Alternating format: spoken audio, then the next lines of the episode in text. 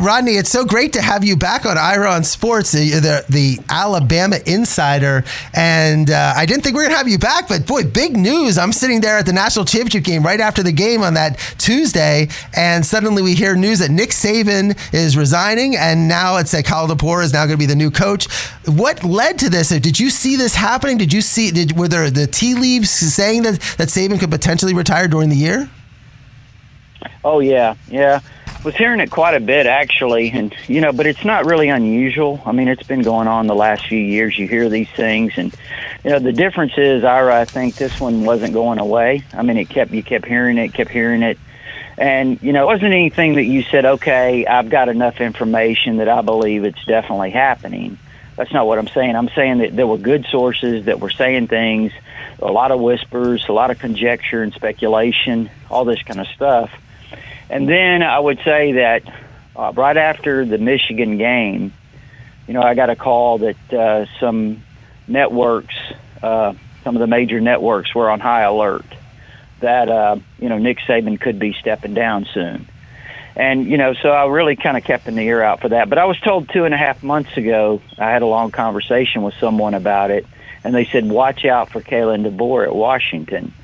And they said that is the guy that Greg Byrne will focus on uh, and is already kind of becoming more familiar with uh, in the event that this happens.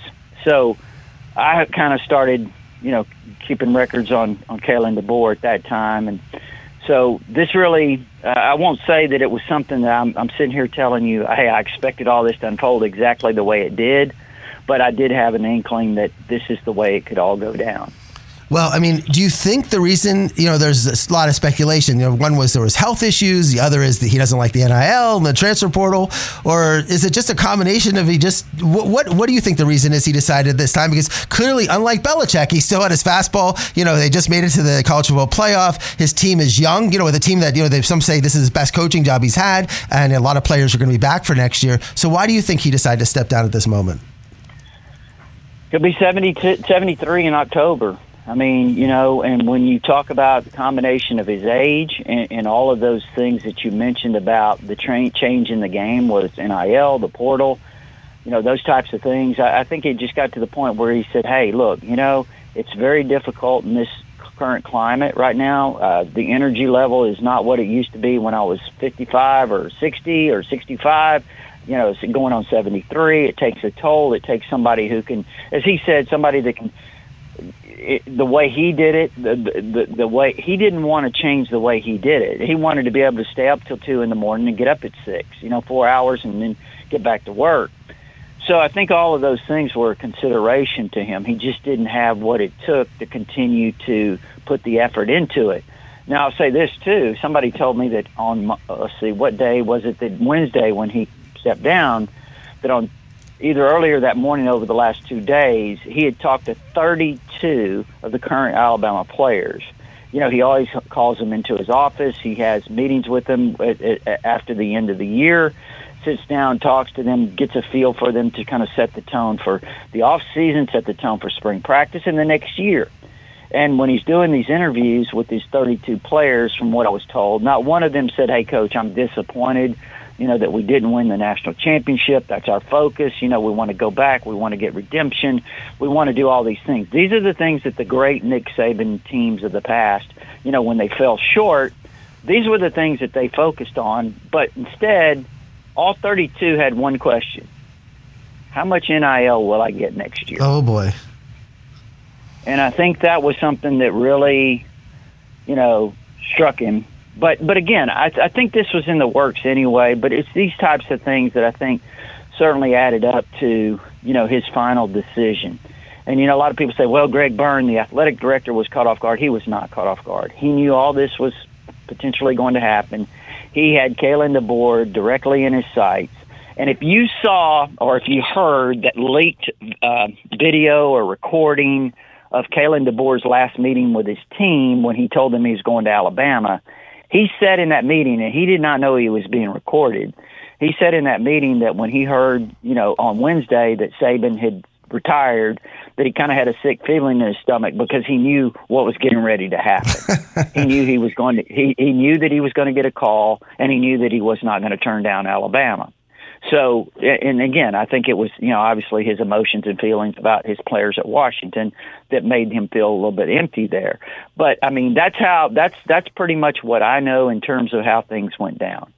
Well, you know, when they hired uh, when this when Bama had Mike Shula, they fired him. That whole gap in period before you know recruiting Saban, getting sued, and Saban had was this experience. He had won a national championship at LSU, had coached at Michigan State, and had you know was was an older you know, coach with the Dolphins. You know, DeBoer is no background in the SEC, no background. You know, it's like really just in Sioux Falls and Washington. What does Byrne? What did Byrne see? And I and I would assume that Saban himself, because I don't think Byrne hires DeBoer with without Saban saying, "I think this guy's smart." You know, what what did, what did they see in him that made him, that they're so excited about? Well, let me ask you this. I ask you a question. What does everyone else see in Kalen DeBoer when he was at Washington that made everyone convinced that this guy's he's really good? And that is that he wins a lot of games. I mean, he's won a lot of games. He's had a lot of success. Uh, you know, here's the thing, Ira, and you know this you got to be able to manage a program. It, it, it, and when you see consistency, you you've had a, nine years as a head coach. Seven of those years, you won eleven or more games. Okay, you can say, well, it's it's on this level, it's on that level. Okay, he was just at Washington; they went twenty five and three. Uh, they played for the national championship in his second year. Um, you know, these things don't happen by accident. The consistency of his winning is is a sign of a winner. And so I, I really think that, you know, there are a lot of people that say the familiarity in this part of the country. Coach Bryant, Bear Bryant used to say, a winner is a winner, and a winner is going to win wherever he goes. And, you know, I think that's pretty much what you can say about this guy. He's won championships. He won three national championships on the NAIA level. Uh, you know, he played for one this year at, at, at uh, Washington. And look, let's just be honest he he did not have the talent at Washington, especially you look at their defensive front seven. I mean, they didn't have the talent that some of these other teams had. Uh, he beat Sark two years in a row with lesser talent. Uh, he beat Sark this year. He was double digit lead there until the end, and they almost lost it, as you know. But he beat Sark there. there, there I, when I watched that game, I was saying, if I'm a Texas fan, I'm really disappointed because I've just watched the guy in the biggest game of, of his career, Sark, get beat by someone with lesser talent. And and on the flip side of that, I'm thinking this Kalen DeBoer is really really good. You know, uh, so I say all that to say, I mean, I just think you know, look at the track record. Look at look at him.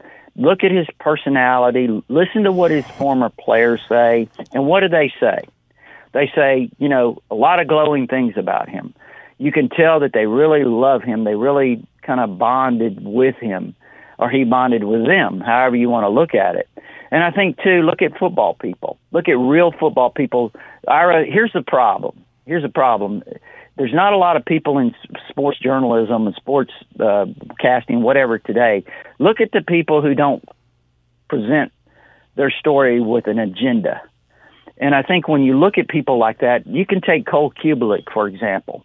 He's an Auburn guy. He played offensive line at Auburn, but Cole has the ability to put all of that out and look at it in a professional manner. And the things he says about DeBoer, the way he raves about him, uh, he says that, you know, this guy's one of the best he's seen. I mean, he speaks glowing terms of him. So I say all that to say, you know, if, if you look at all of that together, I mean, it just seems like you know Kalen DeBoer is the right guy for this for this job. Well, Rodney, thank you so much for coming on Ira Sports. I know this has been a busy time, and now you got the, the new the DeBoer air is now starting, and uh, it'll be exciting to see what happens in Alabama going forward. So, thanks a lot for coming on Ira Sports. I really appreciate it.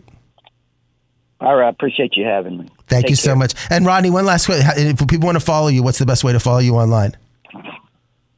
Yeah, it's tiderinsider.com. It's only $48 a year. You can get instant access. You're an Alabama fan. Uh, man, look, it's nonstop. Our community there, our All Sports Forum, Ira, it's unbelievable. It's unbelievable. And I've got a new book, Ira, put out a new book, Bigger Than Bama. You need to go check it out at rodneyorr.com. Uh, I would encourage you to do that. I think you would might find it uh, an interesting book. Of course, I'd love to read it. So, th- Rodney, thanks so much for coming on Ira Sports. Really appreciate it. Thank you, Ira. Take care. Okay.